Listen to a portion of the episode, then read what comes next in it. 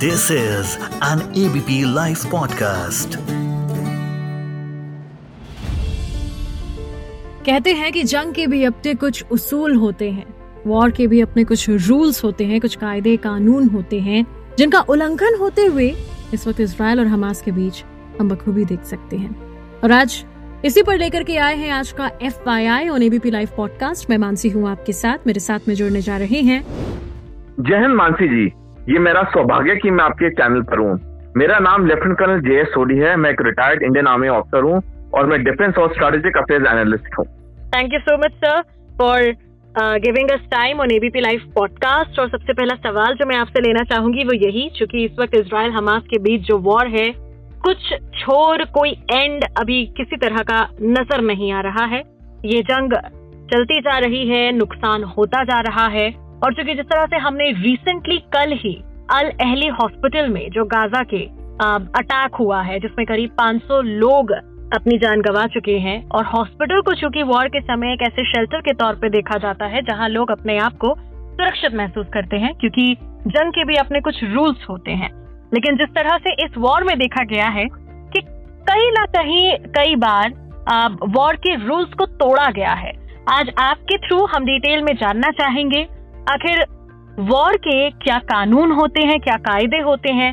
और आप किस तरह से इस वॉर में इसराइल और हमास के बीच चल रही वॉर में, आप किन किन जगह पर कानूनों का हनन होते हुए देखते हैं?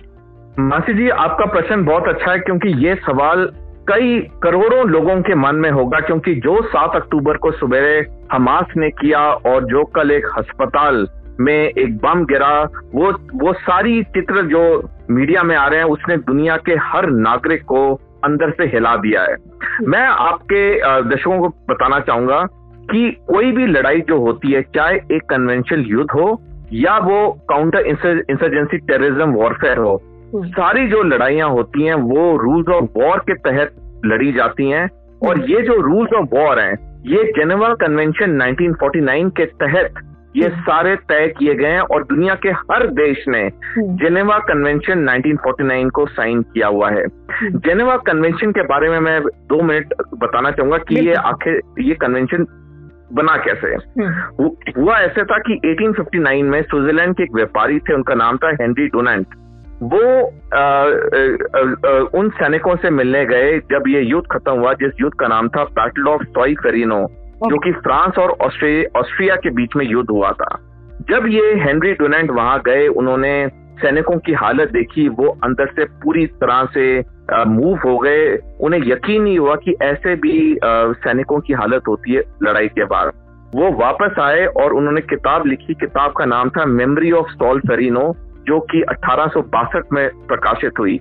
हम्म। ये किताब दुनिया में इतनी लोकप्रिय हो गई कि अगले ही साल 9 फरवरी 1863 को जेनेवा में रेड क्रॉस की स्थापना की गई सैनिकों की मदद करने के लिए हम्म। और एक साल बाद 1864 में पहला जेनेवा कन्वेंशन बना हम्म। और जब दूसरा विश्व युद्ध खत्म हुआ तब दुनिया के सारे देशों को एक चीज़ का महसूस हुआ कि हमें इस जेनेवा कन्वेंशन को और बड़ा और डिटेल बनाना चाहिए और तब जाके जेनेवा कन्वेंशन 1949 बना जिसमें दुनिया के हर देश ने हस्ताक्षर किए हुए हैं। यानी कि कहने का मतलब है कि चाहे जम्मू कश्मीर में काउंटर इंसर्जेंसी ऑपरेशन हो चाहे इसराइल हमस का युद्ध हो चाहे रूस यूक्रेन का युद्ध हो दुनिया में कोई भी युद्ध हो कोई भी टेररिज्म हो वो जेनेवा कन्वेंशन 1949 के तहत ही रूल्स ऑफ़ वॉर के तहत ही वो लड़ा जाता है। और जब कोई भी पक्ष इस जेनेवा कन्वेंशन का फॉलो नहीं करता है तो उसके कॉन्सिक्वेंसेज भी हैं जो मैं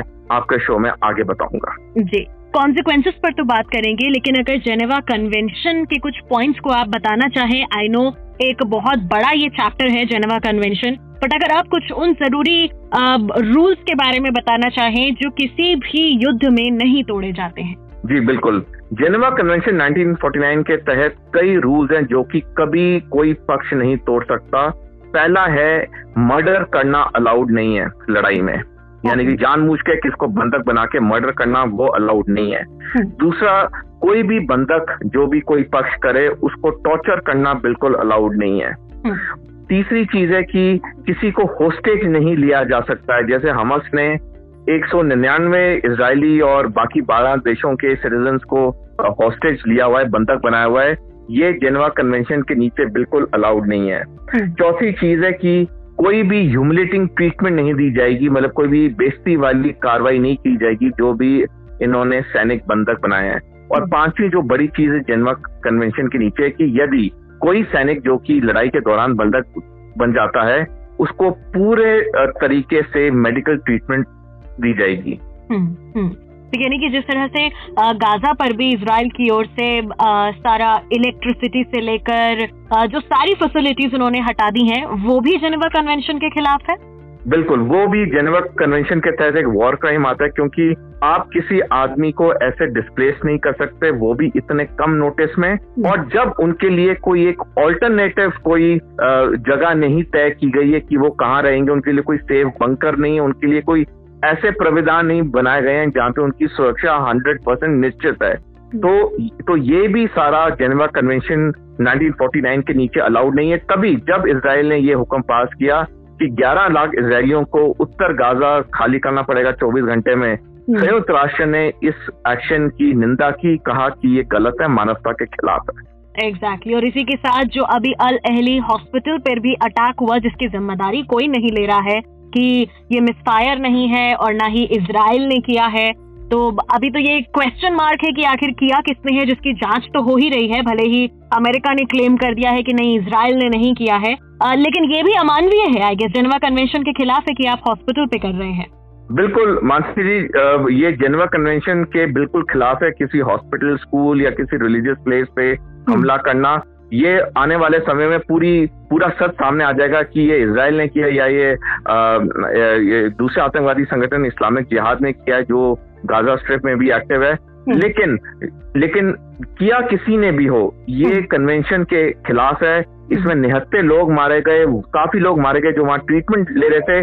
कोई भी प्रोफेशनल सेना कभी ये चीज़ नहीं करेगी चाहे वो अपने आप को हमस का है चाहे वो इस्लामिक जिहाद का है चाहे वो इसराइली डिफेंस फोर्सेस का है कोई भी प्रोफेशनल सेना कभी ये नहीं करेगी। मैं आपके दर्शकों को एक और बात बताना चाहूँगा।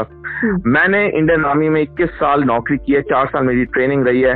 मैंने कभी अपने पूरे सर्विस में और अब तक 10 साल हो गए मेरे को रिटायर हुए मैंने एक केस नहीं सुना जहाँ पे इंडियन आर्मी ने कभी जेनवा कन्वेंशन 1949 का उल्लंघन किया हो।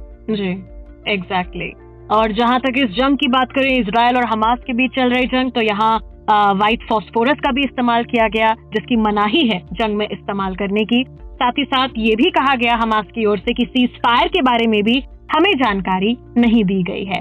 अब ऐसे कई कई रूल्स जो इस जंग में फॉलो नहीं किए जा रहे। वहीं अब कॉन्सिक्वेंसेस पर आना चाहूँगी सर और आपके माध्यम से ये भी जानना चाहूँगी, बातें तो बहुत हो रही हैं, सब निंदा भी कर रहे हैं। कि वॉर के रूल्स को फॉलो नहीं किया जा रहा लेकिन इसका अंजाम क्या होता है और कौन इस पर कार्रवाई करेगा?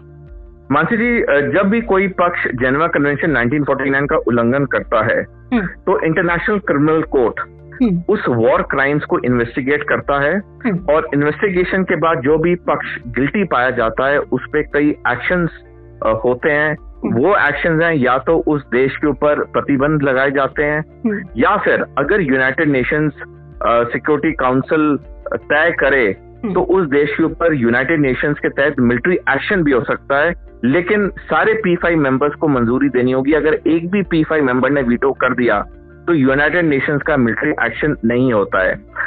ऑल्सो इंटरनेशनल क्रिमिनल कोर्ट के अलावा दो और अंतर्राष्ट्रीय संस्था हैं जो ये वॉर क्राइम्स को इन्वेस्टिगेट कर सकती हैं। वो है इंटरनेशनल कोर्ट ऑफ़ जस्टिस और दूसरा है European court of human rights ये दोनों संस्था भी इंटरनेशनल क्रिमिनल कोर्ट के साथ कोई भी वॉर क्राइम को इन्वेस्टिगेट कर सकती हैं और एक्शन को रिकमेंड कर सकती हैं। एग्जैक्टली सर आखिर मैं आपसे यही जानना चाहूँगी अगर और कोई इनपुट्स आपके हैं आज के इस मुद्दे पर जो हमने अभी तक रिकॉर्ड नहीं करे वो आप बिल्कुल बता सकते हैं। मेरा बस एक पॉइंट ये है क्योंकि आपका शो बहुत लोकप्रिय है करोड़ों लोग सुनते हैं। मैं एक चीज़ बताना चाहूँगा कि जो ये जेनेवा कन्वेंशन 1949 बने, ये डिटेल में बने हैं, ये सारी चीज़ों को मद्देनजर रख के रख के बने हैं। जब भी कोई देश लड़ाई करता है, उससे ये जेनेवा कन्वेंशन पूरी तरह से फॉलो करना चाहिए, क्योंकि कोई भी युद्ध हो, दुनिया के किसी कोने में कोई भी युद्ध हो, दो ही लोग सबसे ज़्यादा सफ़र करते हैं आम नागरिक और सैनिक। और यदि जेनेवा कन्वेंशन को पूर्ण तरीके से फॉलो किया जाए आम नागरिकों पे कभी कोई प्रॉब्लम नहीं आएगी। Exactly thank you so much हमारे साथ जुड़ने के लिए ऑन एबीपी लाइव पॉडकास्ट मैं मानसी हूँ आपके साथ।